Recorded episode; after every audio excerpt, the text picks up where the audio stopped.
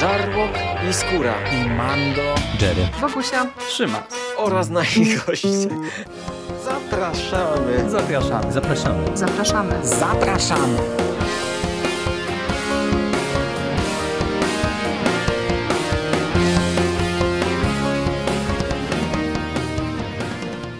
Witajcie drodzy miłośnicy makabry w kolejnym odcinku konglomeratu podcastowego. Dzisiaj przed mikrofonami gotowi do opowiadania wam koszmarów są redaktorka naczelna szkolnej gazetki Bogusia Dilajla Szewczyk. Cześć Bogusia. Dzień dobry, witam was moi drodzy i witam wszystkich słuchaczy e, młodych ciałem i młodych duchem. tak jest. Oraz miłośnik chemii alternatywnej Michał Zik-Rakowicz. Witaj Michale. Witam was e, moje drogie i witam wszystkich po drugiej stronie głośników. Nawet fryzura się zgadza. I, na, I, nawet e, miłość, miłość do chemii się zgadza. Wszystko się zgadza niemalże. Także słuchajcie, obdzieliłam was rolami idealnie. No i jestem ja, e, Marta Merybeth Płaza, czyli tajemnicza przybyszka z innego stanu. No ale dobrze, żarty żartami. E, temat jest jak najbardziej poważny. Tym bardziej, że spotykamy się w takim czasie, gdy nad Stanami Zjednoczonymi pojawiły się jakieś niezidentyfikowane obiekty latające, a więc i historia, którą dzisiaj przytoczymy, opowiemy, zyskuje jakieś tam inne szczególne brzmienie, prawda? Yy, przeniesiemy się do małego amerykańskiego miasteczka, którego mieszkańcy, a raczej ich osobowości sukcesywnie zostają przejmowane przez przybyszów z kosmosu. Czyli będzie to nostalgiczna podróż do lat 90. Yy, wraz z filmem Oni w reżyserii yy, Roberta Rodrigueza. No i myślę, że to takie krótkie zdańko e, fabuły na sam początek wystarczy, bo gdzieś tam na pewno będziemy się odwoływać e, do bardziej szczegółowe, szczegółowego opisu w naszej rozmowie. Więc na początek pozwolę sobie trochę o samej kuchni powiedzieć, bo tutaj dzieją się rzeczy.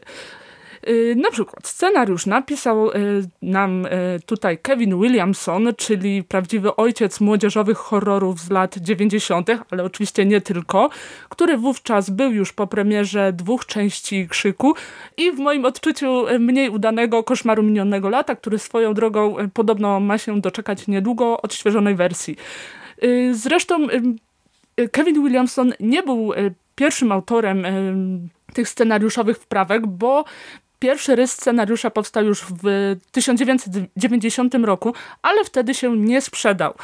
Natomiast po, sukce po sukcesie Krzyku gdzieś tam niesławni bracia Weinsteinowie z e, Miramaxu stwierdzili, że jednak warto w ten film e, zainwestować i zatrudnili Kevina Williamsona właśnie do wprowadzenia poprawek, e, uatrakcyjnienia i generalnie rozpisania tej pierwszej e, wersji nieco ciekawiej, bardziej właśnie w taki modny sposób, który zapoczątkował e, Krzyk. E, Williamson zresztą na początku miał się zająć nawet reżyserią, ale ostatecznie zrezygnował, gdyż chciał się zająć reżyserią też całkiem udanego thrillera, czyli jak wykończyć panią T. Udanego thrillera? To nie był udany thriller. Ja pamiętam ja ten lubię, film. Ja i to jest, bronić. A, jak to jest możliwe, że facet, który miał taki potencjał, zrezygnował z reżyserowania The Faculty na rzecz jak wykończyć panią Tino, przecież to jest... No, zastanawiałam się, czy Williamson żałował tej decyzji. Na, e, nie, na... wychuchane dziecko, Bogusiu, to jest wychuchane dziecko. Ja, ja pamiętam, że przy okazji e, krzyków, e, jak ja tam doczytywałem przygody Williamsona, to przecież ten scenariusz to chyba był w ogóle taki jego no, jeden z pierwszych mhm. ukochanych scenariuszy, które próbował sprzedać i tak naprawdę właśnie dopiero ten sukces krzyku otworzył mu drzwi do mm, e, końcowej realizacji i wydaje mi się, że po prostu tutaj zadecydowało właśnie to do takie, wiesz, miłość do swojego dziecka. Tak, ale e, udało chciał się, go przenieść na ekran. nie wyreżyserował. O, tak. Pięknie powiedziane.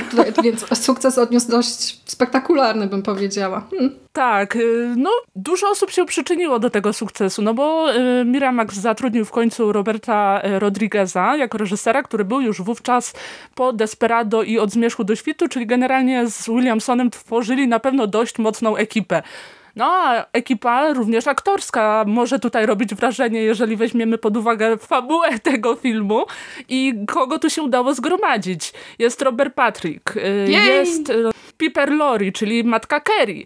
Jest też Famke Jansen, która zagrała w, w tamtym czasie już w GoldenEye, czy oczywiście wspaniały Christopher McDonald, który podejrzewam w latach 90. był zbiorowo nienawidzony jako ten straszny mąż Stelmy Louise. No i jest też e, Salma Hayek w roli e, neurotycznie wiecznie schorowa neurotycznej wiecznie schorowanej pielęgniarki, czyli generalnie jako totalne przeciwieństwo swojej roli z Desperado. No i mamy też tą młodą ekipę, która w większości dopiero miała stać się popularna. Jedynym wyjątkiem prawdopodobnie jest jedynie Elijah Wood, który gdzieś tam już dał się poznać jako dziecięca gwiazda. No dobrze, wyliczam tutaj tak e, trochę bez sensu te wszystkie nazwiska, ale może jednak jakiś sens w tym jest, ponieważ właśnie te wielkie nazwiska lub nazwiska, które wielkie dopiero miały się stać, są malutką częścią składową powodu, dla którego chciałam o tym filmie porozmawiać z wami. Bo nie wiem, czy się ze mną zgodzicie, czy nie, ale odnoszę wrażenie, że jest to taki ciekawy przykład filmu y, skrajnego, bo jednak pochodzimy z różnych pokoleń, a mam wrażenie, że gdzieś ten film rezonuje z każdym z naszych pokoleń. Ja w 98 roku miałam co prawda 8 lat, ale gdzieś tam dał się ten film poznać mi y, jeszcze z kasety VHS, więc gdzieś ta warstwa nostalgiczna nadal w nim tkwi. No ale właśnie, ciekawa jestem, jak to e, wyglądało u was w latach 90., czyli w czasie, gdy no, ten film po prostu był nowością. Pamiętam, Jerry, że ty szczególnie, w, prawdopodobnie to było w odcinku, w którym omawialiśmy serię Krzyk, e, opowiadałeś właśnie, jak to, jak to wyglądało na bieżąco, czyli jak kultura, ówczesna kultura młodzieżowa jakoś reagowała na te filmy. No i ciekawa jestem, jak było e, właśnie z The Faculty, czy gdzieś tam jakiś potencjał nostalgiczny w tym filmie według was tkwi, czy to jest raczej taki odprysk y, tego specyficznego czasu? No moim zdaniem tkwi jak najbardziej. To jest y, w ogóle tytuł, y, który no umówmy się, tak jak nie spotkał się z jakimś super przychylnym przyjęciem w momencie premiery, pomimo tego, że zarobił całkiem nieźle, bo no, z tego co widziałem, to przy budżecie 15 baniek zarobił ponad 60, czyli no, no też Weinsteinowie tutaj nie powinni narzekać, e, ale no, uważam, że to, że ten film mm, jest takim dzieckiem trochę swojej epoki, bardzo specyficznym, mm, to jest jakby ciekawe na kilku poziomach, bo ja mam wrażenie, że po pierwsze mamy właśnie mm, tak, taki ten nostalgiczny vibe, czy w trend do lat 90., który jest o tyle ja bym powiedział, specyficzny, że to jest bardziej ten vibe nostalgii do popkultury amerykańskiej z tamtego okresu. No bo umówmy się, mm, lata 90. w Polsce wyglądały skrajnie inaczej. No e, tak. I, e, i tutaj no po prostu to, to nie jest te, te, to, to samo jakby dla nas, jako odbiorców, co, co pewnie dla Amerykanów. Natomiast wydaje mi się, że to jest film interesujący ze względu właśnie na to, że on, mam wrażenie, że dojrzewał trochę z, i z tymi aktorkami i aktorami, którzy właśnie wiele z nich e, zrobiło później mniejsze lub większe kariery e, i z, tego, z tej perspektywy, że on się też bawi i popkulturą i nawiązaniami do klasyków e, horroru, e, co w sumie z punktu widzenia autora scenariusza, czyli Kevina Williamsona, no nie powinno być jakimś specjalnie e, dużym zaskoczeniem. I, i on może być nadal atrakcyjny właśnie jako taki pełen odniesień seans kinowy właśnie z pogranicza horroru science fiction. Mm, i to jest też ciekawy film w kontekście tego licealnego sznytu. No bo mhm. Tu Bogusia pewnie się ze mną zgodzi, że jak e, my będziemy się cofać do przełomu właśnie lat 90., 2000, e, mm, no to z jednej strony to oczywiście będzie krzyk, to może być faculty, to może być koszmar minionego lata, ale to także, a może nawet dla wielu przede, wszystkim, to będą, nie wiem, jezioro marzeń chociażby. Tak, tak jest z którym też zresztą oczywiście Williamson jest związany.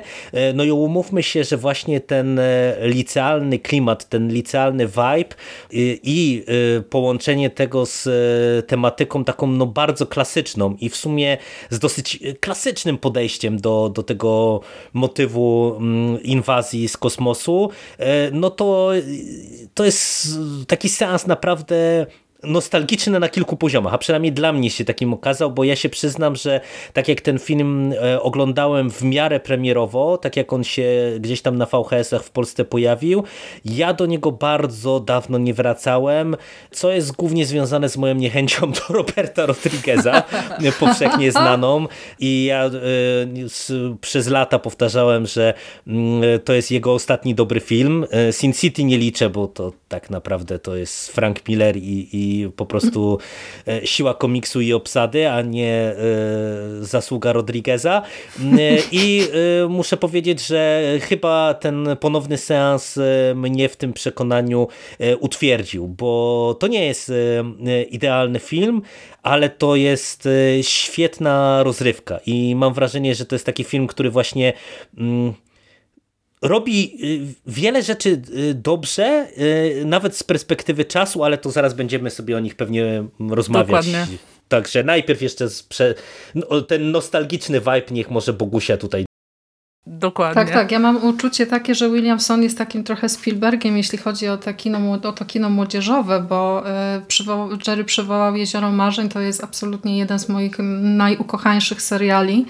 Y, Williamsonowi udaje się w tych y, jego scenariuszach y, poruszyć właśnie jakieś takie ciekawe rzeczy związane z tym, jacy są młodzi ludzie, bo zawsze jak myślę o twórczości Williamsona i w tym filmie też jest to widoczne, pomimo właśnie pewnych przerysowań, to jednak ci bohaterowie wydają mi się bardzo prawdziwi. Gdzieś tam ta warstwa obyczajowa i, i ta warstwa szkolna i to liceum jako takie właśnie miejsce wykuwania charakterów, no to to wszystko sprawia wrażenie takiego właśnie bardzo y, prawdziwej, bardzo prawdziwej przestrzeni. Y, oczywiście, kiedy ten film się pojawiał, no to y, ja byłam E, to 99 rok był chyba, jak on do Polski trafił, no to ja byłam w drugiej klasie liceum, więc to był totalnie właśnie, właśnie ten czas, e, ten czas, ten, ten moment. Czas. Tak. E, jednocześnie też cały, mm, ca, cały czas gdzieś tam ta pasja do archiwum Mix we mnie buzowała tak bardzo mocno, to były właśnie te lata, więc każdy taki film związany z obcymi, z atakiem właśnie kosmitów, jakimiś tam właśnie dziwnymi sytuacjami, sytuacjami, no to ja chwytałam, chwytałam od razu.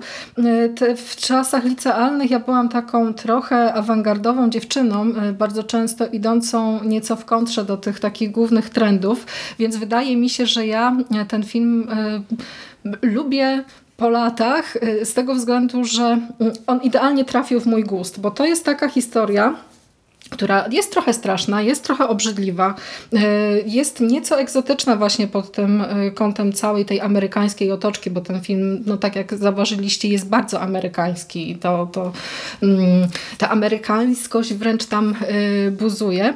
No a jednocześnie, skoro jest to też taki film, od którego niektórzy widzowie nieprzyzwyczajeni do takich różnych filmowych eksperymentów mogli się odbić, czyli taki film nie wiadomo dla kogo, no to był on filmem w 100% dla mnie. Tam jeszcze dodatkowo obecność Roberta Patricka e, i e, tak. Josha Hartneta, który przez, przez jakiś czas był jednym z no, takich przystojniaków, których no, bardzo chętnie oglądałam na ekranie, więc tu też te takie nostalgiczne, młodzieżowe, składowe się e, pojawiają. Jest naprawdę bardzo duża doza nostalgii po tym, bo, bo ja ten film w przeciwieństwie do Jerego widziałam wiele razy.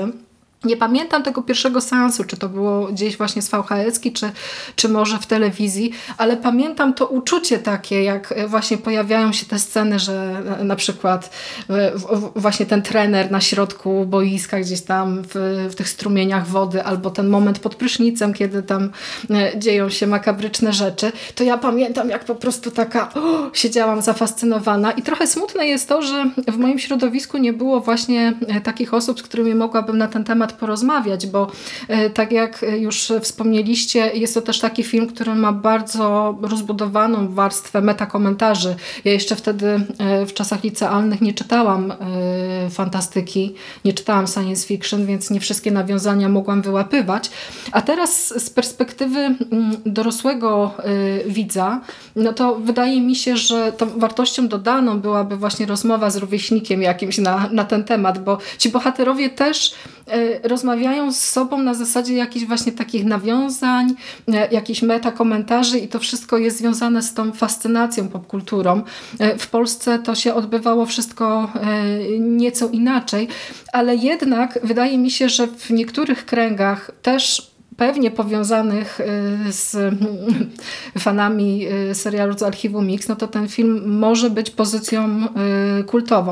Ale myślę, że znajomość przygód Moldera i Skali nie jest tutaj koniecznym elementem, bo ten film pomimo paru problemów, szczególnie w drugiej części, w drugim akcie, no to on i tak wydaje mi się, że broni się całkiem, całkiem dobrze po tylu latach. Jasne, że tak. Ciekawe jest to, o czym powiedziałaś, że mm, zapamiętałaś jakieś konkretne właśnie sceny, y, momenty tego filmu, bo ja miałam bardzo podobnie. Gdy, bo Ostatnio ten film widziałam też już dość, dość dawno, dawno temu, ale gdy przygotowywałam się do dzisiejszego y, nagrania i odświeżyłam sobie ten film właśnie po latach, po tym długim okresie czasu, to też się właśnie zdumiałam, jak zaskakująco dużo z niego pamiętam. I też właśnie jakieś konkretne y, momenty, czyli y, na przykład z, zarażenie y, tym y, stworzeniem z kosmosu konkretnych osób, y, czyli gdzieś, gdzieś rzeczywiście ten potencjał tamtego czasu, historii tamtych, y, z tamtego okresu, tak jak mówisz właśnie z archiwum Mix, gdzieś tam się właśnie fajnie z tym filmem splótł i dzięki czemu gdzieś, gdzieś te wspomnienia tych charakterystycznych y, chwytów Ale mm, wiesz, ja się, jeszcze, ja się jeszcze zastanawiałam też nad jedną rzeczą, na ile ja pamiętam konkretnie ten film, a na ile y, widziałam już po prostu tych historii tyle, że one mi się zlewają w jedno. bo, bo to, to, y, to, w przypadku akurat tej opowieści trzeba powiedzieć, że jest to taki no, dość odtwórczy materiał. Tutaj y, zarówno Williamson, jak i Rodriguez tak, nie odkrywają y, wcale Ameryki. Oni bazują na tych y, kliszach związanych z klasycznymi opowieściami o inwazji z kosmosu. I właśnie zastanawiałam się, na ile tutaj jest tego autorskiego takiego elementu i y, doszłam do wniosku, że to właśnie ta warstwa związana z liceum i z tymi nastolatkami w ich naturalnym środowisku jest no, no, no taką rzeczą, która może ten film do pewnego stopnia wyróżniać z całej tej masy opowieści o inwazji przybyszów z kosmosu. Y, rzeczywiście trochę tak jest, tym bardziej, że no The Faculty są, y, jest jednak filmem, y, który rzeczywiście jest y, tworem konkretnie swojej epoki. Mm, na początku swojego monologu wspomniałam, że rzecz tyczy się tutaj mieszkańców całego miasteczka, chociaż tak naprawdę praktycznie cały czas orbitujemy tutaj wokół konkretnego liceum, jego uczniów, nauczycieli. Mm, do zarażenia tym pasożytem z kosmosu dochodzi właśnie tam i to nauczyciele korzystając ze swojej władzy szybko zarażają uczniów i kolejnych podwładnych, więc generalnie ten teen spirit e, jest tu całkiem mocno odczuwalny, mm, czy wręcz staje się głównym narzędziem kreującym historię, bo tak naprawdę poza ramy szkoły wychodzimy tutaj stosunkowo rzadko, a nawet jeśli, to gdzieś tam mimo wszystko orbitujemy wokół przestrzeni bliskich nastolatkom. I jest tu ewidentnie e, odtworzenie tego ducha lat 90., które Y, zarówno w kinie, jak i w kulturze były, mam wrażenie, bardzo niejednorodnym okresem dla kultury młodzieżowej. No bo tak, z jednej strony mm, mamy niekwestionowanego króla epoki, czyli Beverly Hills 90210, które było już w ogóle totalnie odrealnione dla polskiej -hmm. młodzieży chociażby, chociaż prawdopodobnie nie tylko, bo mimo, że gdzieś tam poruszano tam problemy uniwersalne, to jednak cała ta estetyka była no, zupełnie innej bajki. Mieliśmy e, też właśnie Jezioro Marzeń, o którym wspominaliśmy, ale też na przykład Czy boisz się ciemności, czy mhm. Buffy postrach wampirów. Także generalnie te romanse z, tym, e, z tymi historiami gatunkowymi e, były dość mocno zauważalne. Tych tytułów oczywiście była cała masa, bo w latach 90. mamy cały podgatunek tych thrillerów o niegrzecznych uczennicach. Generalnie byłoby tutaj co wymieniać, ale mnie konkretnie ciekawi, gdzie według was można na tej linii umieścić właśnie The Faculty? Czy to film, który w pewien sposób oddaje sprawiedliwość y, nastolatkom, czy to raczej beka z tego, wiecie, nastoletniego klimatu tych wszystkich filmów? No bo tak, z jednej strony mamy tutaj horrorową, odrealniającą powłokę rodem właśnie z kina science fiction i bardzo czarny humor w wielu momentach, ale z drugiej strony ten horror tutaj bardzo często bywa jak najbardziej realny i namacalny, reprezentowany, reprezentowany przez rodziców, którzy niespecjalnie cię słuchają, męczonych beznadziejnym systemem nauczycieli, czy nawet przez samą szkołę jako budynek, który wygląda jakby się miał rozlecieć y, w każdej chwili. Znaczy mi się wydaje, że to jest tak, że y, to jest dobry przykład kina o nastolatkach dla nastolatków. Tak. tak y, ja to odbieram z perspektywy czasu, bo wydaje mi się, że mm, on absolutnie nie robi sobie żartów, kpin z młodzieży, tylko właśnie podchodzi do nich z dużą dozą szacunku i zrozumienia. Zresztą, no, umówmy się, Williamson z tego gdzieś tam słynie. No, on jest bardzo mocno kojarzony z mm, no, tego rodzaju piórem, e, mhm. bliskim e, nastolatkom, bliskim ich problemom i podchodzącym do nich e, na poważnie, nawet nie w tym sensie, że bez humoru, chociażby właśnie tego czarnego przywołanego przez ciebie chwilę wcześniej, ale, ale na poważnie w kontekście tego, że traktuje nastolatków jako po prostu no, młodych ludzi, młodych dorosłych, a, a nie jakieś dzieciaki, na które się patrzy z i z tej perspektywy ja mam wrażenie, że Faculty naprawdę dobrze jakby broni się po latach i wydaje mi się, że on nawet w tamtym okresie, kiedy ja go oglądałem, on też jakoś mnie tym kupował. Tym, że mamy e, oczywiście no, takie kliszowe jakieś tam podziały, nie? gdzie mamy sportowca, mamy kujona, mamy y, jakąś tam y, dziewczynę właśnie sportowca i idealną y, czy liderkę, mamy jakichś nerdów, outsiderów i z jednej strony to są wszystko dosyć kliszowe postaci na pierwszy rzut oka, ale mam wrażenie, że mm, do pewnego momentu nieźle sobie Williamson radzi z ze zniuansowaniem tych postaci, kiedy wiecie, stopniowo my ich poznajemy i się nagle okazuje, że sportowiec to w sumie chciałby rzucić mhm, sport mhm, i tak. zacząć wybijać się na swoje y, własną pracą i własnym intelektem, mm, kiedy się okazuje, że ten zahukany y, kujon pośmiewisko wszystkich to, to potrafi wziąć sprawę w swoje ręce, kiedy się okazuje, że nasz leser, który właśnie powtarza klasę, tak naprawdę jest jest niezłym mózgowcem, tylko po prostu ma wywalone na wszystko i na wszystkich i tak dalej, i tak dalej. No, ja największy zgrzyt to mam w końcówce, y, kiedy nagle y, nasza Stokely y, ni z tego nizowego to, jest po, porzuca... to jest najgorszy horror tego filmu.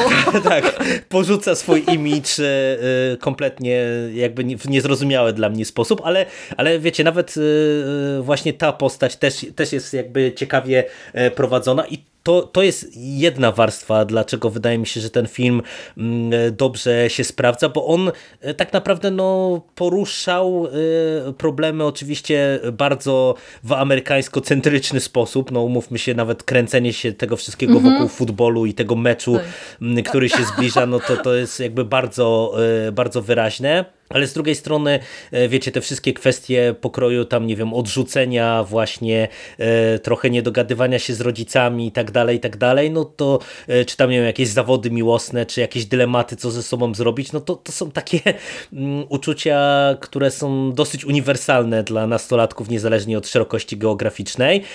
I to jest jakby jedna warstwa, a druga warstwa, dlaczego uważam, że to jest nawet po latach naprawdę spoko film dla nastolatków, dlatego że on jest atrakcyjny na poziomie tym wizualnym, ale też na poziomie tej mety.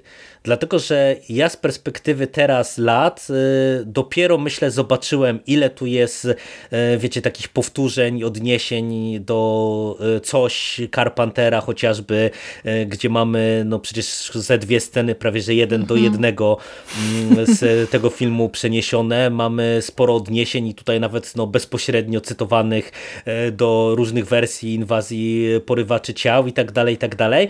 I to może się wydawać e, za grube, ale wiecie, to trzeba pamiętać, że to my byliśmy jeszcze na początkach tej mody na metanawiązania i w sumie to jest fajne, że e, te nastolatki mm, z jednej strony jakoś tam znają czy czują tę klasykę, a z drugiej strony to też daje fajną szansę nastolatkom, e, którzy się biorą za film, żeby sobie po coś takiego sięgnąć i, i może się tematem zainteresować. A mówię też, że ten film fabularnie potrafi być atrakcyjny, dlatego że to, co ty Bogusiu powiedziałaś, że on jest taki trochę tak. nie wiadomo dla kogo, nie? że z jednej strony ten horror potrafi być bardzo bezpośredni, mm, bardzo y, brutalny, mamy trochę jakiegoś body horroru i tak dalej, i tak dalej. Ale wydaje mi się, że dla nastolatków to jest fajne. Ja pamiętam, że jak oglądałem to pierwszy raz, to też właśnie byłem e, w liceum i no umówmy się, takie transgresyjne nieco e, klimaty, e, to było coś, co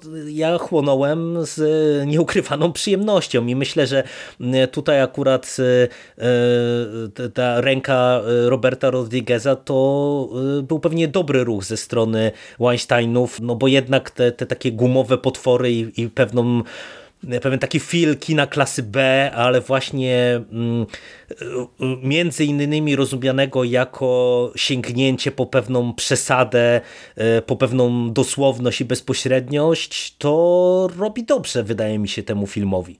Tym bardziej, że ja mam wrażenie, że on się bardzo dobrze starzeje. Trochę się bałam, e, szczerze mówiąc, mhm. powrotu do niego, bo ciekawiło mnie, jak, jak on wizualnie wypada po latach.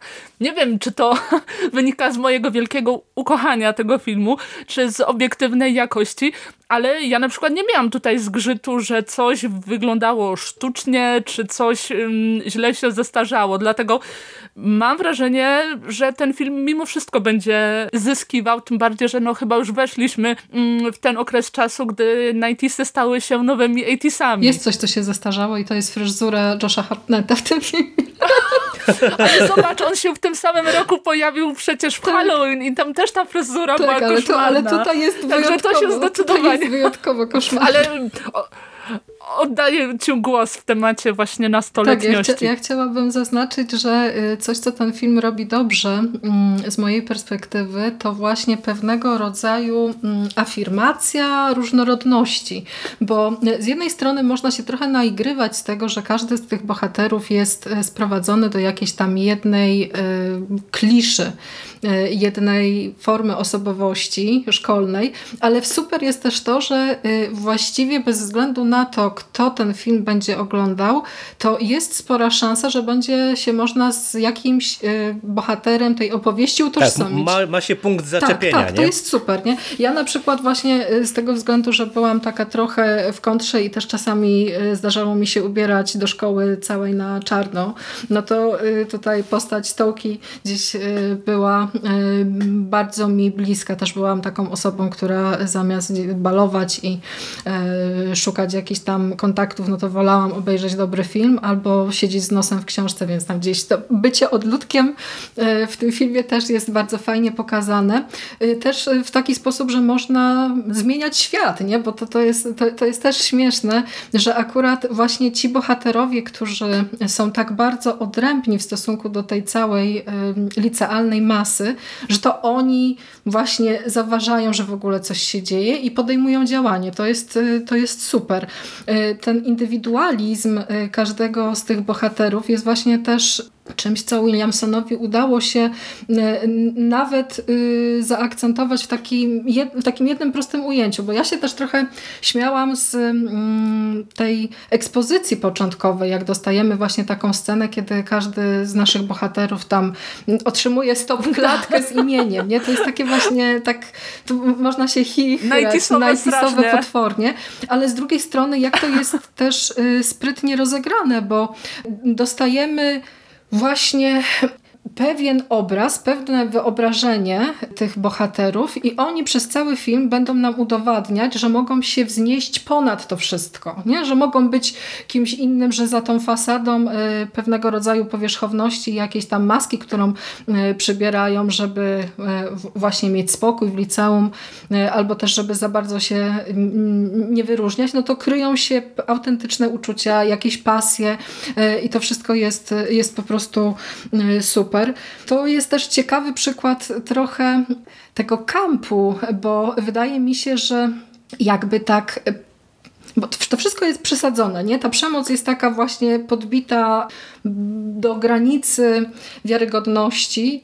W ogóle cała ta historia jest niewiarygodna, no bo gdzie tam kosmici wychają, nie? Ale też, y, y, te, te, też myślę sobie, że gdyby na przykład y, spróbować ten film trochę ocenzurować, powyrzucać te elementy właśnie takie, takiego ostrego horroru, to to mogłoby się znakomicie właśnie sprawdzić jako takie kino familijne, kino dla młodszego odbiorcy trochę.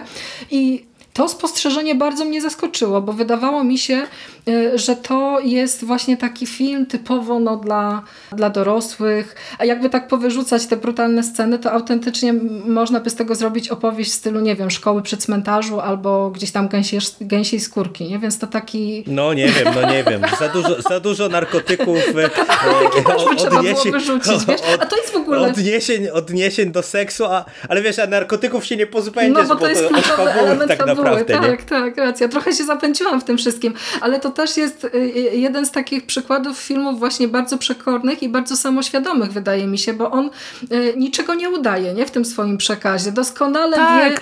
wie, jaki efekt chce osiągnąć, wie, jakich bohaterów musi powołać do życia, żeby to wszystko zadziałało. A te narkotyki to też w ogóle wydaje mi się bardzo, bardzo zabawna sprawa, bo gdzieś tam, jak próbowałam sobie przypomnieć jeszcze jeden taki film, w którym, w którym narkotyki zaprezentowane byłyby w taki sposób, to jakoś no, nie przychodzi mi do głowy, nie? Tak, tutaj narkotyki ratują świat. No słuchajcie, tak to wygląda. Mi się też bardzo podoba w tym filmie, ile tam się e, rzeczy dzieje e, w tle, jakieś takie, wiecie, tak, to jest e, super. E, zupełnie rzeczy, na które nie zwrócilibyśmy normalnie uwagi, a tutaj y, kreują nam tą opowieść. No, żeby wspomnieć chociażby te dwie dziewczyny, które zaliczają stłuczkę. Mm, Ta czy para, która się parę, kłóci. która mhm. na początku się wspaniale kłóci, a potem jak już przejdą na drugą stronę mocy, to są y, totalnie odcięci od rzeczywistości. Ale generalnie tak, ja się y, zgadzam z wami jak najbardziej, że fajne w tym filmie jest to, że jest tu dużo czułości dla, dla tych nastolatków, y, co widać fajnie właśnie w przeobrażeniu tych klisz. No bo tak, mamy tą główną cheerleaderkę, która no bywa wredna, ale generalnie jest dziewczyną, która jakieś tam ambicje ma, a wiemy doskonale, jak często cheerleaderki były w tych filmach dla nastolatków pokazywane. Zresztą y, sam ten właśnie klimat, że wyrzutek, y, że gdzieś tam taki outsider tak naprawdę tutaj ma decydującą rolę w rozwiązaniu całego tego problemu. Dlatego ja naprawdę, naprawdę chcę wierzyć, że finałowa przemiana Stokely to była beka z Johna Hughesa i klubu winowajców, a nie poważny krok. Ja naprawdę odmawiam uwierzenia, że to było nakręcone na serio dla osób, które filmu nie, wiedzia, nie widziały, to tutaj zaspoilerujemy delikatnie, że generalnie chodzi o to, że dziewczyna, y, która jest cały film kreowana jako ta outsiderka y, w czerni, która wszemi wobec mówi, że podaje się za lesbijkę, żeby wszyscy jej dali spokój. W finale przywdziewa taki hamski róż, który ma y, reprezentować jej nową drogę życia u boku właśnie tego Joka, czyli piłkarza. Także odmawiam uwierzenia, że to, to było na serio kręcone. Ja wam powiem, że ten film jest o tyle fajnym seansem teraz, nawet e, po, po upływie tych już naprawdę wielu lat, e, e, no bo to już 25 mhm. lat, nie? Zaraz nam stuknie mm, od premiery Faculty, mm, dlatego, że ja mam wrażenie, że pomimo tego, że ta fabuła, szczególnie z perspektywy widzów, którzy no, trochę już tego e, science fiction, horroru science fiction liznęli, no ona nie będzie jakoś e, specjalnie zaskakująca, to ja mam wrażenie, że właśnie to umiejscowienie akcji w liceum na styku dorośli zarażeni i dzieciaki młodzież, która musi podjąć walkę, to jest w zasadzie samograj. I to powoduje, że ten ograny do cna motyw z inwazji porywaczy ciał nagle się staje czymś świeżym, no bo umówmy się, to też jest e, mm, coś, co z perspektywy nastolatków jest e, identyczne pod każdą szerokością geograficzną, czyli mm, pewne poczucie niezrozumienia e, przez dorosłych mm, i takiego często, nie wiem, lekceważenia, braku zaopiekowania i tak dalej, i tak mhm. dalej.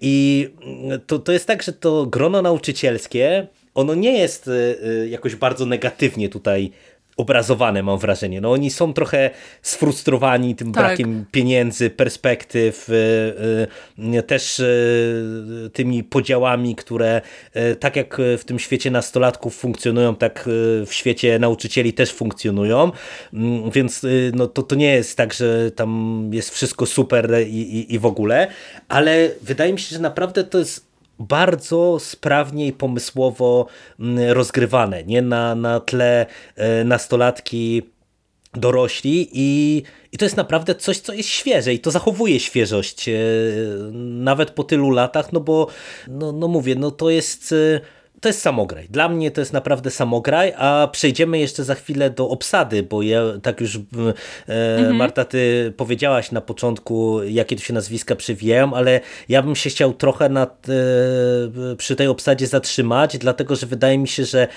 to, że ten film się tak dobrze też starzeje, E, to on zawdzięcza to jednak castingowi, e, no bo, bo, mamy tutaj dwa pokolenia e, aktorskie właśnie na linii nastolatki dorośli i tutaj to jest naprawdę pyszna sprawa, jak się patrzy na, na, ten cały cast. Ja tak sobie myślę, że autorytety zawsze przeczą młodości. To trochę tak jest, że jak y, jesteśmy w liceum i otrzymujemy jakąś gotową wiedzę, którą musimy sobie przyswoić i zaakceptować, to ten nastoletni bunt jest właśnie takim odruchem mm, pierwotnym. Coś się w nas burzy i chcemy gdzieś tam dojść do y, własnych wniosków, do, do swojego głosu. Y, odnośnie tych nauczycieli, to tak też wydaje mi się, że tutaj grono jest naprawdę naprawdę y, bardzo ciekawe, bo oni oprócz y, właśnie jakichś, jakiegoś tam braku perspektyw, to tutaj to y, zniechęcenie i jakieś takie zawodowe wypalenie może trochę jest też bardzo mocno widoczne, bo ta szkoła, tak jak Marta tam na początku ją opisywałaś jako taki, taki właśnie posępny trochę budynek, to ja jeszcze... Brudne ściany, generalnie tak, no tak wygląda. Tak, ale jeszcze też wy, wy, wystarczy przypomnieć sobie tę początkową sekwencję i zobaczyć, jaka tam w ogóle młodzież uczęszcza i do y, jakich y, sytuacji tam dochodzi, bo chociażby ta otwierająca scena, kiedy Casey jest ofiarą napaści ze strony kolegów, no to, to już gdzieś tam prezentuje jaka tam... Dzień jak co no dzień tak. w latach 90. w Stanach Zjednoczonych może, ale no, ch chciałabym powiedzieć, że jednak ten młodzieńczy grunt może nie jest właśnie aż tak bardzo Y, podatny na y, pewnego rodzaju proste odpowiedzi, którzy, które są y, reprezentowane przez tych nauczycieli. Ja też patrząc na tych młodych bohaterów, mam wrażenie, że oni jednak jest jakiś taki element, który pochwala właśnie takie indywidualne myślenie, nie? że gdzieś tam jest tutaj y, krytyka konformizmu i tego, że y, ta edukacja to też y, gdzieś trochę wyłącza nam myślenie i proponuje jakieś takie właśnie skrótowe pojmowanie świata, z czym nie, nie, każdy młody człowiek się godzi i to też jest super. Nie? I cała ta akcja związana z tym, że mm, to nauczyciele, właśnie to ciało pedagogiczne jest y, opętane y, w pierwszej kolejności, y, to to jest dowód na to, że oni są jakby w całej tej szkolnej społeczności najsłabszym ogniwem. Tak Marta tam chwaliła jeszcze postać cheerleaderki, Delilah. Ona też w pewnym mhm. momencie jest już po tej drugiej stronie, więc ja to też czytam na takiej zasadzie, jak najmniejszej ilości wartościowych cech, które gdzieś tam wybiłyby ją ponad ten, y, ten społeczny schemat. To ja nie sądziłam, że po, po oglądaniu właśnie takiego filmu, który kojarzył mi się gdzieś tam z czystą rozrywką i z jakimiś takimi scenami, które y, do pewnego stopnia mnie bawią albo zohydzają, że będę dochodziła do jakichś takich wniosków, że tutaj y, widać jakąś taką nieufność w stosunku właśnie do, do, do dorosłych, do autorytetów, że, że, że młodzi ludzie gdzieś tam potrzebują jednak tej przestrzeni, żeby żeby się wykazywać po swojemu. E, to wszystko super jest. No, to... I, to, I to po 25 Bogusia latach właśnie... od premiery filmu. tak. Słuchaj, Bogusia, właśnie udowodniłaś po raz kolejny, że post-horror nie istnieje, bo horror zawsze miał to drugie dno. E, nawet właśnie tak, takie horrory, które mogłyby się wydawać błahe, e, trochę absurdalne, no bo tak jak wspomniałaś, ta historia jest zupełnie oderwana od jakichś tam przyzwyczajeń gatunkowych, co, co działa na korzyść. Tutaj jeszcze odnośnie tego ciała pedagogicznego warto dodać, że cała ta inwazja mm, zaczyna się właśnie od tego trenera, czyli naszego Roberta Patryka, który jest tu no, genialny i jest to trochę zespolone też z tym, że on jest w zasadzie osią konfliktu y, między nauczycielami, mhm. bo oni wszyscy biedni y, są poszkodowani, bo cała kasa idzie właśnie na drużynę futbolową, y, ponieważ no to, to przynosi jakieś tam wymierne korzyści, bo tam już na początku słyszymy, że no całe miasteczko przychodzi na mecze, więc co nas obchodzi i kółko teatralne, czy nowe komputery. Więc to jest też fajne.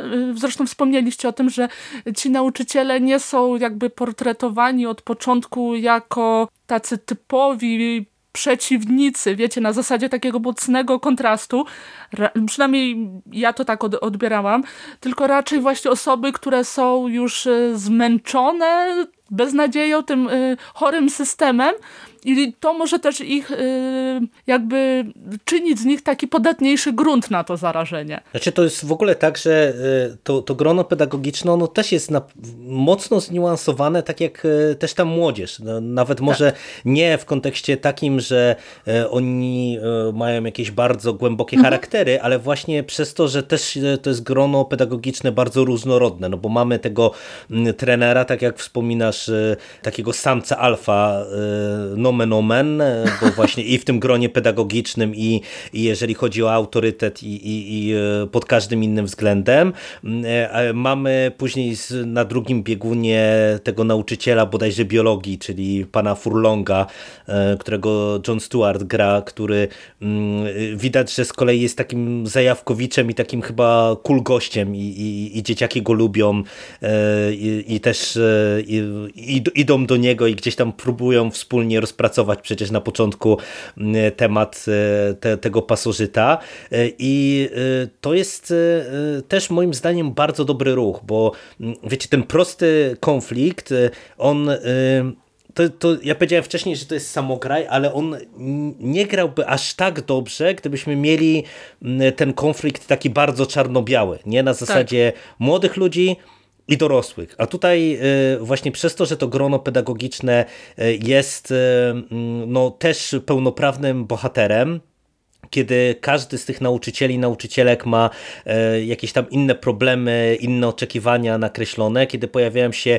inni dorośli, bo czy to rodzice Casey'ego, czy chociażby policja po raz kolejny z dużą dozą nieufności przez młodych ludzi e, potraktowana, e, no to to naprawdę działa bardzo fajnie. I, I to ja dlatego też powiedziałem, że bym chciał wrócić do obsady, bo wiecie, tutaj nawet na poziomie mm, takim powiedziałbym dopasowania aktorskiego do poszczególnych postaci. Mam wrażenie, że tutaj zrobiono castingowo bardzo dużo A to dobra. ja jeszcze tylko się wtrącę. Tak, do tego wrócimy za Jeszcze chwilę. dosłownie no. jedno tak. zdanie chciałabym powiedzieć na temat nauczycieli, bo y, też wydaje mi się, że to jest y, jednym z głównych problemów, jest y, brak komunikacji.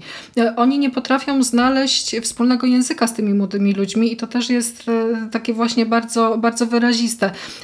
Młodzież zapakowana do pewnego rodzaju właśnie klisz y, y, charakterologicznych y, ma swoje ograniczenia, ale ci nauczyciele również. I nawet mm, taka postać jak panna Berg, grana przez Famke Jansen, nauczycielka literatury bodajże, no to ona gdzieś tam właśnie powinna w tych młodych ludziach wzbudzać ciekawość, jakąś taką chęć dyskusji, chęć wyrażania y, swojej opinii, a mamy y, do, do, dość właśnie dziwną scenę w klasie, kiedy y, y, wdaje się w rozmowę z Zekiem, no i ona tak no, jest na tyle nieśmiała, na tyle zblokowana, że no, nie potrafi rozmawiać z tymi swoimi uczniami. Tak samo trener Willis, który chce aspirować właśnie do jakiegoś takiego faceta, który tutaj hartuje charakter dzięki temu, że no, motywuje ich do, mm, do sportu i do tego, żeby walczyć o swoje. Tymczasem wychodzi z niego właśnie jakaś taka też y, karykaturalna figura, więc mm, te ograniczenia zarówno w stosunku do młodych osób odnoszą się też właśnie do, do tej kadry nauczycielskiej i to również jest super, bo prezentuje, że to, to, to nie jest tak, że jak się kończy szkołę, to nagle wszystko jest takie kolorowe, nie? No dorośli też mają swoje No problemy tak. i też y, czasami z różnych powodów nie potrafią się dogadać między sobą, no i automatycznie nie potrafią nawiązać nici porozumienia z y, młodszym pokoleniem, a to jest też kuriozum, bo no, oni jako nauczyciele, no to jednak gdzieś tam powinni, y, powinni potrafić rozmawiać i, i, i rozbudzać pasję. A jeszcze to też jest tak, Bogusiu, y, ty powiedziałaś wcześniej, że y, każdy tam mógł się odnaleźć, czy może się odnaleźć y, właśnie patrząc na różne typy tych młodych bohaterów i tak trochę jest, że y, to też moim zdaniem fajnie działa, że y, pewnie nie jeden widz, widzka sobie gdzieś tam będą mieli jakieś flashbacki ze swojej przyszłości właśnie szkolno-licealnej i, i, i będą e, widzieli jakieś postaci, z którymi mieli do czynienia, bo, bo przynajmniej ja tak miałem, muszę się przyznać Tak, i to było e, dosyć zabawne uczucie z Tak, perspektywy nauczyciel czasu. historii na Właśnie przykład mia- też. Miałam takiego nauczyciela, który tak, czytał ja- przepraszam. Ja właśnie miałam mówić, że prawdopodobnie wielu z nas miało gdzieś na e, jakimś etapie edukacji taką nauczycielkę jak Famke Jansen, która generalnie robi mm, na tej lekcji najgorsze, co może zrobić nauczyciel, czyli pokazać, że no, uczeń e, będzie w stanie ją Tak. zdominować, prawda? Ale wiecie, ta scena jest po coś, bo potem ta jej przemiana wybrzmiewa już totalnie wspaniale. Dużo tutaj mówimy o tej obsadzie, co jest oczywiście no, bardzo istotne w kontekście tego filmu, bo powiem wam, że y, tak jak Jerry, y, ty wspomniałeś, że casting jest tu szalenie istotny. Moim zdaniem ten casting działa wręcz jako warstwa meta tego filmu. Mhm, na Y, pewno. Tak, no Robert Patrick, znowu go przywołuje, ale przecież ta jego scena pościgu za tą dyrektorką jednej z pierwszych scen, no to to jest moim Kilka lat zdaniem po, ka- czad- po drugim Terminatorze, nie? Jak To, dobrze wykorzystać Roberta Terminatora. każcie, każcie mu biegać.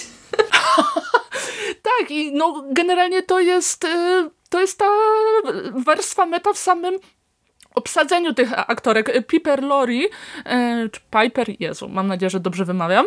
E, w każdym razie, no, gdzieś tam w świadomości horroromaniaków funkcjonuje jako ta bardzo religijna matka Kerry, prawda? Tutaj też jest ubrana w takie powiedzmy no mocno konserwatywne stroje, jednak się kojarzy dość jednoznacznie w tej roli. No i tutaj też młodzi ludzie y, fantastycznie wybrzmiewają. Clea Duval, no jako Stokely jest y, wyśmienita i gdzieś ta y, maniera z tej roli będzie się y, przewijać w jej kolejnych y, rolach, czy liderka bodajże pojawiła się rok później i to też jest fajne, fajne granie z tym, co pokazała właśnie w The Faculty.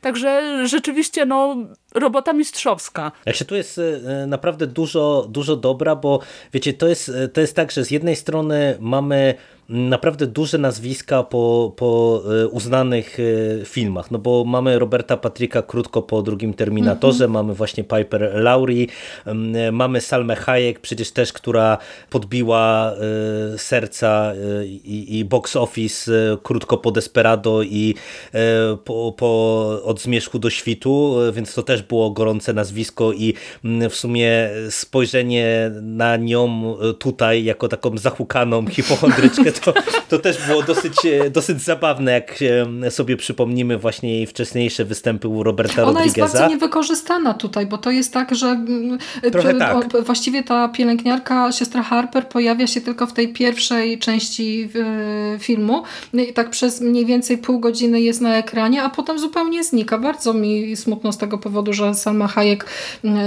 jednak nie dostała tutaj więcej tego czasu ekranowego, bo ona też ma jakiś tam, w, w tym filmie też widać jakiś potencjał komediowy trochę, więc myślę, że jakby mhm.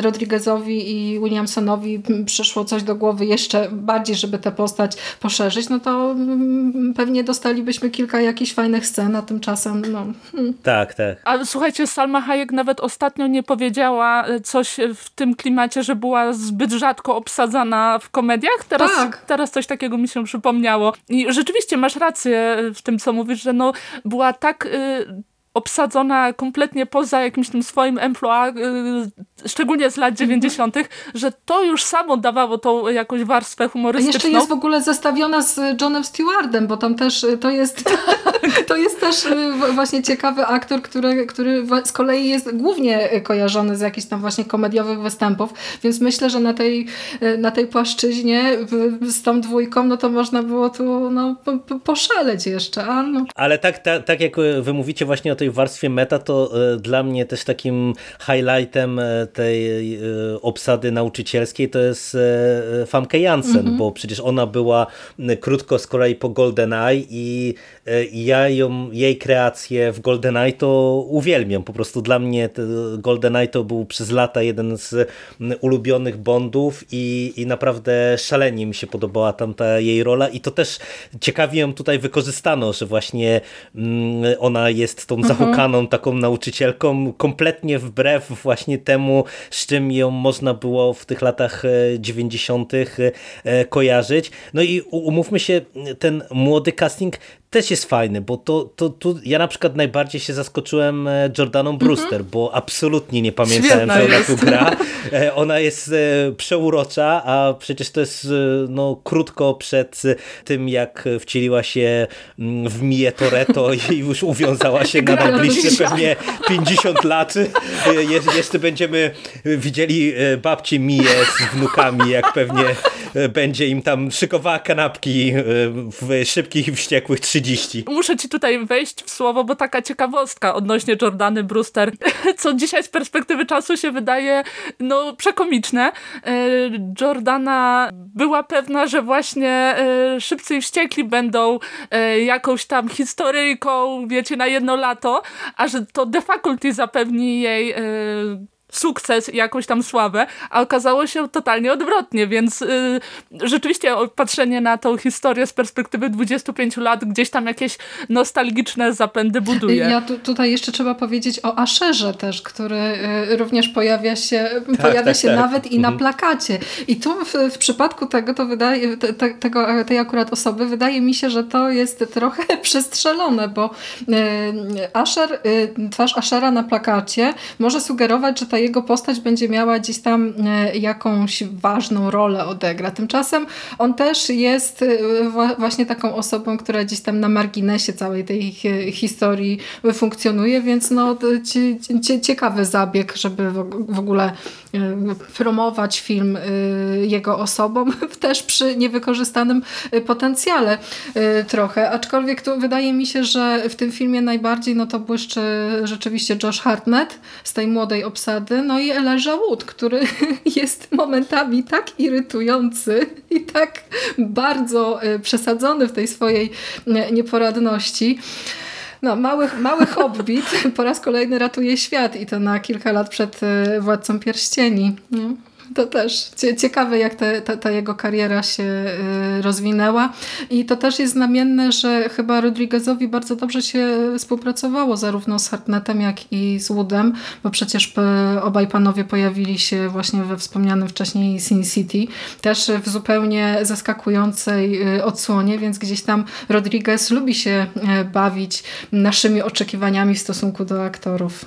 I wiecie co, to też moim zdaniem będzie budowało ten film na kolejne lata, chociażby właśnie z tego względu, że wiele osób może wracać do niego jako właśnie do jednego z pierwszych filmów tych aktorów, którzy stali się sławni z czasem, więc rzeczywiście taki e, sprytny zabieg e, castingowy zapewnił e, temu filmowi, no powiedzmy, żywotność przez kolejne dekady. Jeżeli chodzi jeszcze o tą warstwę meta, to ja się w niektórych momentach zastanawiałam, czy mm, ona nie jest też zgrabnie wpleciona jako takie swoiste podsumowanie tych lat 90. Ja na przykład y, szalenie uwielbiam scenę, w której y, Josh Hartnett wręcza jakimś tam nerdom kasety z nagimi Jennifer Love Hewitt i Nev Campbell. W 98 roku pojawiła się na przykład Szalona Impreza. Wbrew tytułowi świetny y, film młodzieżowy, w którym y, Jennifer Love Hewitt gra na jakąś tam fantasmagoryczną, idealną kobietę, o której y, marzą generalnie wszystkie chłopaki w szkole. A no Nev Campbell wiadomo, z jednej strony krzyk, ale z drugiej strony też dzikie żądze, które też ukazały się w 98 roku. Więc taka niepozorna scena, fajna, fajnie podprowadzona meta w nie, nie, nie, może w niedosłowny sposób, gdzieś tam niejako tą epokę podsumowuje, prawda? Przynajmniej ja takie odniosłam wrażenie. Znaczy nie, no tu ja, ja się zgadzam z tym, e, co mówisz, że to może e, być e, jakieś takie podsumowanie, no umówmy się, to, to jest też film, który y, pewnie by nie zaistniał, gdyby właśnie nie ten pewien renesans na y, grozy w połowie lat 90. i, i jak, jakim hitem się okazał Krzyk i, i po prostu jak się okazało nagle, że na horrorze można znowu mm, zarabiać i wydaje mi się, że tutaj właśnie no, ręka sprawna Williamsona spowodowało, że właśnie takich rzeczy tutaj mamy. No, zresztą nie bez przyczyny przywołałaś właśnie te różne rzeczy, które się dzieją w tle tego filmu, tak. bo, bo tutaj jest naprawdę e, sporo e, różnego rodzaju właśnie takich e, smaczków i nawiązań, bo, bo przecież też chociażby z tego co pamiętam na szybko, to taki, z takimi zabawnymi rzeczami to też można sobie pokój Caseya chociażby mhm. zobaczyć, nie jak wygląda pokój nastolatka w latach 90. Pokój to jedna sprawa, ale też mamy przecież... Ale ten jego robot, robot jest. Robot? Robot tak, ale y, jeszcze tutaj też warto, warto powiedzieć, że ten film ma ten cały nastrój lat, lat 90. także podbity ścieżką dźwiękową. Ja sobie, ja sobie tak, ją, tak to, to też chciałem Ja sobie powiedzieć. też mhm. przez ostatnie kilka dni y, słuchałam tych utworów, y, które znalazły się na ścieżce dźwiękowej do... Piękny pie, cover. Przepiękny cover, tak, jak najbardziej. Chociaż ja się bardziej y, pocieszałam y, The Offspring i Garbage, bo to też były takie zespoły bardzo tak. bliskie mojemu sercu w tamtych latach, więc y, jak już y, oglądając film na tych początkowych napisach y, pojawiają się riffy właśnie The Kids Aren't Alright, The Offspring, no to ja już po prostu byłam zupełnie w innym świecie, więc to, to, to, to też jest dodatkowa, fajna, dodatkowy fajny element. A ja z kolei też jeszcze się śmieję w głos patrząc na sam plakat filmu, bo to jest takie też skrzyżowanie dwóch dwóch y, plakatów y, filmowych hitów z tamtych lat, bo y, ten budynek szkoły Dzień, Dzień Niepodległości, Niepodległości oczywiście, tak. no i te twarze ala krzyk, nie? To też jest y, no, do pewnego stopnia, mówimy oczywiście o tym oryginalnym plakacie, bo potem jeszcze pojawiła się jakaś taka wersja, która jest okładką na przykład na Blu-ray, na tej, tej wznowionej wersji, my mówimy o tym plakacie oryginalnym właśnie tym z budynkiem i to też jak się dorastało właśnie i oglądało dużo różnych filmów w tamtych latach, to, to samo po prostu patrzenie na, na, na ten plakat wywołuje szeroki uśmiech. Oni tam jeszcze e, e, w międzyczasie, e, w trakcie akcji, podczas rozmowy z Tałkili z Casey'em też jest przywołane w ogóle archiwum Mix, nie? No to ja już w ogóle też jestem no, pełna, pełna zachwytu, ale nie tylko archiwum, tam jeszcze pada bodajże Spielberg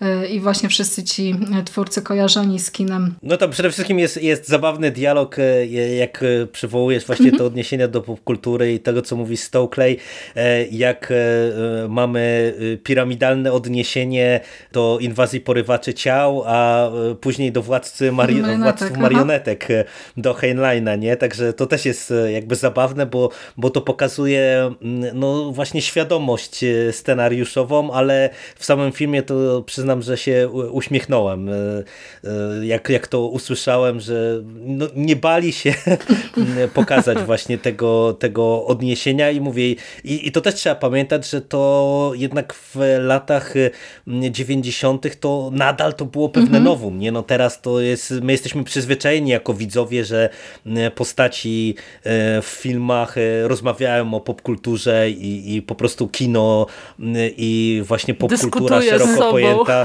Tak, dyskutuje ze sobą i, i że te postacie mają świadomość, nie wiem, e, reguł kina, istnienia innych filmów i tak dalej, i tak dalej, ale to, to, to nie było jakieś takie bardzo często też e, spotykane i używane, nie żeby aż tak bezpośrednio nawiązywać e, do innych Ale w ogóle tytułów. Casey tam ma taką no, fantastyczną mhm. teorię też jeszcze, którą ja chyba sobie gdzieś zanotuję i zapamiętam na, na wieki, bo on tam w pewnym momencie mówi, że kosmici celowo y, wrzucają do kultury popularnej opowieści o, o sobie, o kosmitach, więc w momencie, kiedy nastąpi ta prawdziwa inwazja, no to nikt w to nie uwierzy, nie? To fantastyczna. Piękna jest ta postać. Tutaj jeszcze tylko w y, temacie meta to dodam, że samą metą jest y, gigantyczną wręcz. Jest nawet ten y, właśnie cover Another Break in the Wall Pink Floydów, mhm. bo zespół, który to nagrał, zespół, czy raczej projekt muzyczny powstał tylko na rzecz nagrania tej piosenki i był złożony z no osób mocno kojarzonych z ekipami takim typowo 90sowymi, bo był gitarzysta Rage Against the Machine, był yy, wokalista Alice in Chains, dla którego to było ostatnie nagranie, więc rzeczywiście gdzieś tam szczególnie z perspektywy czasu, ten film ma jakieś tam tak, takie nadane to znaczenia jako takie podsumowanie pewne tych y, lat 90., które no w tamtym czasie jeszcze nie było tak czytelne, jak no jest teraz, gdy no już wiemy, co, co stało się właśnie z tymi osobami, z całą tą y, inicjatywą, która powstała właśnie po to, żeby y, nagrać ten no wręcz upiorny, bym powiedziała, cover. no ale właśnie, zaczęliśmy rozmawiać o figurze obcego, no bo mamy tutaj mm, dosłowne, niedosłowne, wszelakie nawiązania do właśnie powieści Jacka Finney'a, czyli Inwazja porywaczy ciał, która pojawiła się już w latach 50., ale gdzieś tam przez kolejne dekady powracała w różnych remake'ach. W latach 90. pojawiła się, e, pojawili się też y, porywacze ciał e, Abla Ferrary, też świetny remake, warto sprawdzić.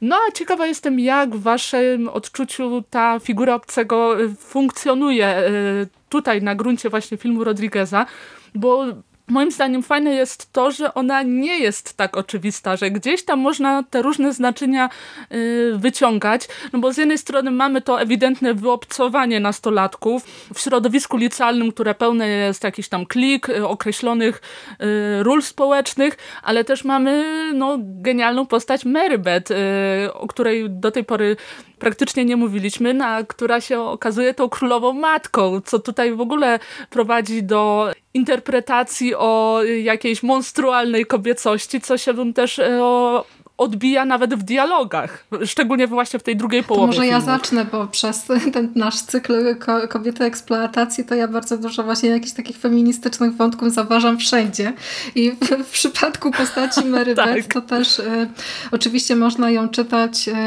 zarówno w formie dosłownej, na zasadzie takiej, że jest dziewczyna z, gdzieś tam y, w zupełnie nowym środowisku i próbuje się odnaleźć i sama o sobie mówi, że no ja tutaj się czuję wyobcowana, jestem obca y, i tak dalej. Ale wydaje mi się, że postać Mary Beth zyskuje y, bardzo mocno, jeśli troszeczkę y, poodzierać ją właśnie z tych dosłowności. Bo tak, to jest trochę też strach przed kobiecą seksualnością jednak, bo Mary Beth jest tak. reprezentowana właśnie, w, można ją określić jako kobietę, jako, jako królową, no i jakoś, jako właśnie tę y, obcą y, osobę. I to jest też szalenie fajnie wykorzystane wykorzystane, że ona początkowo jest zaprezentowana jako właśnie taka niewinna, e, też stonowana w, w, te, w, te, w tej sukience takiej właśnie w cudzysłowie z prowincji, a potem przeobraża się e, i w finałowej scenie filmu e, paraduje naga gdzieś tam właśnie między tymi szafkami przy, przy, przy basenie. I to też ona reprezentuje sobą właśnie takie myślenie o idealnym świecie, w którym y, każdy, y, nawet jak najbardziej, nawet najbardziej obcy człowiek znalazłby dla siebie miejsce i to też jest fantastyczne. A jeszcze dodatkowo ta y, kobieca seksualność może być również w odniesieniu do nauczycielki też bardzo fajnie czytana, bo panna Berg też w momencie, kiedy zostaje opętana przez kosmitów, no to nagle zrzuca właśnie ten swój kardigan kardigan, zdejmuje okulary, rozpuszcza włosy, zaczyna ubierać się seksownie, więc y, pod tymi właśnie wszystkimi jakimiś dosłownościami gdzieś tam głębszy, mm, głębszy komentarz się jednak y, załącza. No ale tak czy tylko Mary Beth jest obca w całym tym środowisku? Bo ja odnoszę wrażenie, że do każdej postaci z tej naszej czołowej szóstki można odnieść y, właśnie się takim określeniem, że oni są w całym tym środowisku zupełnie obcy poprzez to, y, jakimi y, się tutaj kreują, to po pierwsze, a po drugie, że mają jakieś tam poukrywane właśnie swoje zdolności, które niekoniecznie prezentują na forum, bo no, boją się tego odrzucenia, więc ta obcość w przypadku tego konkretnie filmu może być też czytana no, w różny sposób. Myślałam, że nie będzie czego interpretować. Nie, ja tylko chciałam tak króciutko dodać, że no w zasadzie nie bez powodu e, Mary Beth już po tej przemianie mm, takim zalotnym głosem, zalotnym tonem przekonuje e, tych kolegów, koleżanki do przejścia na drugą stronę właśnie poprzez e, takie snucie marzeń o, o wręcz mhm. raju dla różnych zagubionych i samotnych ludzi, którzy są uwięzieni w tym piekle licealnym. Także no rzeczywiście to jest fajnie rozłożone, że nie jest utożsamiana samotność tylko z tymi nerdami stereotyp stereotypowymi, tylko jest traktowana jako coś, co towarzyszy tym nastolatkom jako grupowości, nie, nie tylko konkretnym jednostkom. Czy to jest ta, ta obcość w tym filmie to jest też w ogóle moim zdaniem jedna z bardzo dużych zalet tego tytułu, dlatego że to jest ciekawe na kilku poziomach. Po pierwsze, mm, mamy znowu lewacką, ekologiczną jakąś e, agendę, nie? bo tutaj się dowiadujemy przecież, że nasza Mary Beth musiała e, szukać innego świata z, z pewnych powodów, e, tak. a że akurat Ziemia ma sporo wody i jeszcze takie smakowite kąski do schrupania, to, to wiadomo.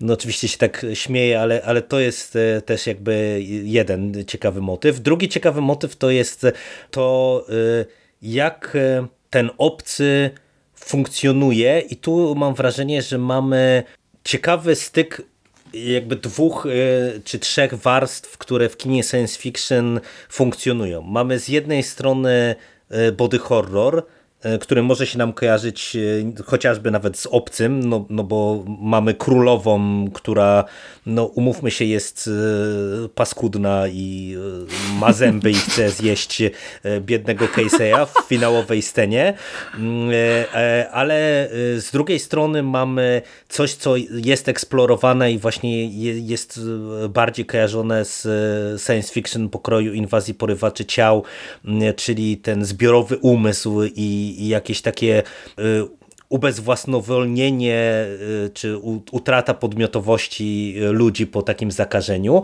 ale z trzeciej strony, i to jest coś, co moim zdaniem jest ciekawie też tutaj pokazywane, to jest kwestia tego, że tutaj to, że Mary Beth tak kusi y, na przejścia, na, na przejście na tą drugą stronę i, i dołączenie jakby do tego całego roju, to jest o tyle ciekawe, że tam pada kilkukrotnie, y, że właśnie możesz robić co chcesz, że właśnie możesz się pozbyć zahamowań i trochę ja to tak czytam, że to nie jest takie zupełne kłamstwo ze strony e, tego obcego, taka, taka wiecie, kusicielska uwaga, bo właśnie jak widzimy zachowanie pani Berg, jak widzimy zachowanie trenera, jak widzimy zachowanie niektórych innych postaci, to, to tak faktycznie ja to trochę odbieram, że ta E, jakby przynależność do, do tego roju jednak też e, warunkuje, że właśnie postaci nagle e, trochę są uwolnione od okowów tych takich, wiecie, doczesnych i, i nagle mogą no właśnie tak. sobie e, zacząć fantazjować i realizować swoje jakieś e, e fantazje i swoje, e, swoje plany. E, I to nie jest może jakoś bardzo rozwinięte, ale też mi się podoba ten motyw, że, że mamy w, tak, tak naprawdę, mówię, tutaj kilka, e, kilka poziomów tej obcości i, I, tak jak też mówiłem na początku, nie, że to jak się jeszcze do tego nałoży te, tę warstwę wizualną i to jak te pasożyty funkcjonują, jak te ciała się rozpuszczają, jak, jak widzimy czy te, warstwy, czy te larwy, czy, czy, czy samo zarażenie, czy, czy inne tam motywy, to, to jest y, no, coś naprawdę fajnego moim zdaniem. Chociaż jest coś takiego niepokojącego w tym, co Jerry powiedziałeś, bo y, nauczycielka, która romansuje z uczniem to możesz, to możesz wyciąć, ja po prostu tak w kategoriach właśnie odkrytych przez y, zainfekowanie pragnień to... Mm, no, no nie, no, zdaję sobie z tego sprawę, że to jest niepokojące, ale wiesz, wydaje mi się, że to jest jednak ciekawe, bo e, raczej e, te, te e, kino science fiction to stara się nam pokazywać, że tracimy tą podmiotowość i w tym momencie to się zamieniamy no, w sumie w taki trybik w mhm. maszynie, a tutaj to tak nie do końca działa, nie? No tak. To jeszcze tak na koniec, słowem podsumowania, powiedzcie, jak działa wam w ogóle Casey jako ten zbawiciel świata. No bo tutaj mówimy e, dużo o kobiecości mm, i w zasadzie w finale okazuje się, że ratuje y, sytuację postać męska, która jest no, cały czas kreowana jako y, ta najłagodniejsza z tych wszystkich poszczególnych postaci męskich, które gdzieś się tam przewijają. Zresztą hej, Casey, yy, pamiętamy jak miała na imię Drew Barrymore w krzyku, prawda? Casey Becker, czyli yy, gdzieś tam yy, to imię nawet sugeruje taką płciową neutralność, więc to też moim zdaniem fajnie wybrzmiewa w finale, gdy no, okazuje się, że to on właśnie musi no, uratować sytuację. To jest przykład takiego takiej postaci, która od zera do bohatera, nie? I to też jest super, że Casey zmienia się tak bardzo od y, gdzieś tam prześladowanego nastolatka do człowieka, który okazuje się, że ma no, jednak głowę na karku. Chociaż ja y, podczas ostatniego seansu tego filmu zaczęłam patrzeć na tę finałową scenę trochę w inny sposób. Bo co jeśli y, jednak Casey nie odniósł zwycięstwa. No dobra, pokonał Aha. królową, okej, okay, ona gdzieś tam się rozpuściła pod wpływem tego narkotyku, ale właśnie te wszystkie rzeczy, o których mówiliśmy wcześniej, że nagle Zeke staje się e, jakimś tam właśnie futbolistą, e, Stołki, która prze, mm, przeobraża się w jakąś tam właśnie kobiecą, kobiecą postać. E, nasza Delilah. A Casey chętnie udziela wywiadów w telewizji. Oczywiście, nie tylko. Delilah w ogóle, w ogóle zakochana w, w, w Casey jako bohaterze, nie? Więc gdzieś tam przecież ona powinna się spotykać tylko i wyłącznie z kapitanem drużyny futbolowej, ale nie tutaj z takim przegrywem. Ja cię kręcę. Ej, wiesz co, teraz mi w ogóle rzuciłaś zupełnie nowe światło na ten film. To wcale nie jest horror coming of age, to jest horror prawdziwy, tam nikt nie przechodzi przemiany, co najwyżej właśnie tą negatywną. No. Znaczy ja, ja to do samego Casey'a nie mam e, jakichś e, tutaj ani ciepłych, ani gorących uczuć do, do, do tego motywu. Myślę, że to jest właśnie dosyć klasyczny trop od zera do bohatera. Natomiast z tej perspektywy tego tropu, który teraz nam Bogusia tutaj zarzuciłaś, to to jest w sumie akurat ciekawe w tym filmie, że ja go oglądałem i też miałem reminiscencje niektórych scen, które dobrze pamiętałem, ale i tak tu się łapałem, że momentami się zastanawiałem, kto już jest po drugiej stronie, a kto nie. I z tej perspektywy, o której ty teraz, Bogusiu, mówisz, to w sumie też jest ciekawe, nie? że ten finał, on może być czytany tak trochę niejednoznacznie, bo akurat tak jak ja trochę, bo tak przeszliśmy y, hura optymistycznie mam wrażenie przez ten film.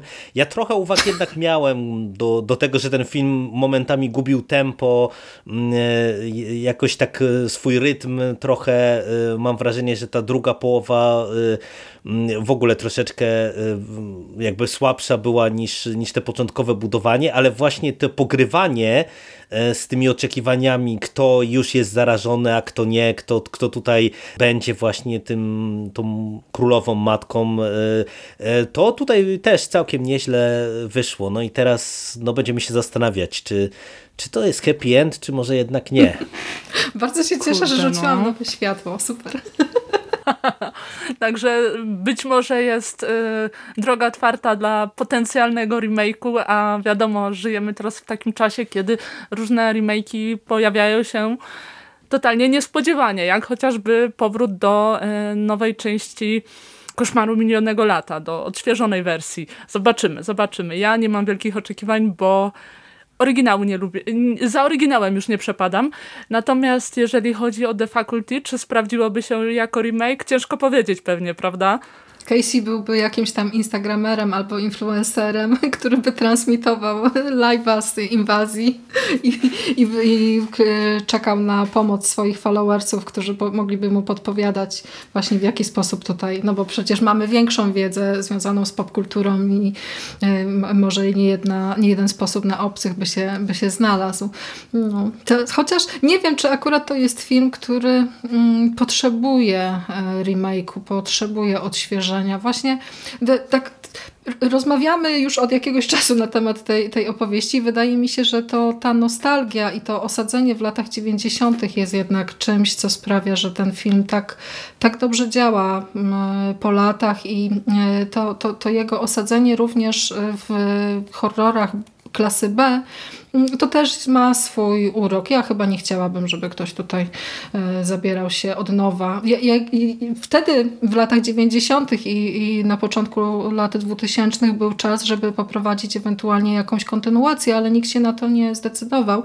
A szkoda, bo mm, chętnie zobaczyłabym, co tam jest słychać u, u tej ekipy i czy jeszcze udało im się kiedyś uratować świat. Ale póki co to chyba jest na tyle autonomiczny i dla mnie zamknięty twór, że chcę myśleć o nim właśnie w takich kategoriach, że to jest e, cały czas jednak film, który mnie cieszy i, i raduje nawet po upływie czasu. Także chyba możemy się zgodzić y, co do tego, że najstraszniejsza jest teraz świadomość, że y, wraca moda na lata 90. i już zerowe. Także moi drodzy, czas zasuwa.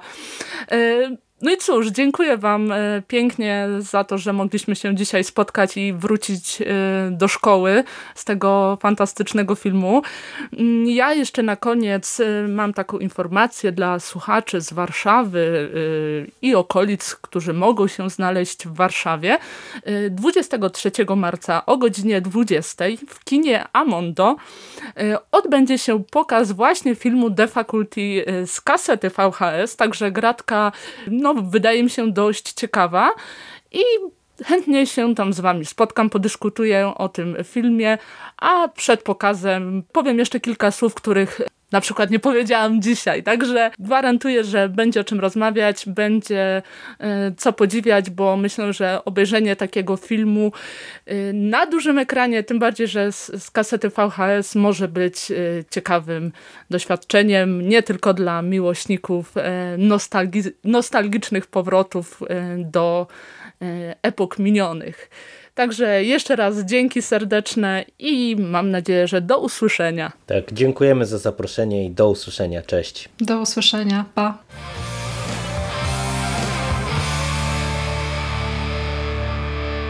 You finished? That's it, man. Game over, man. It's game over. What the fuck are we gonna do now? What are we gonna do? It's over. Nothing is over! Nothing! You just don't turn it off!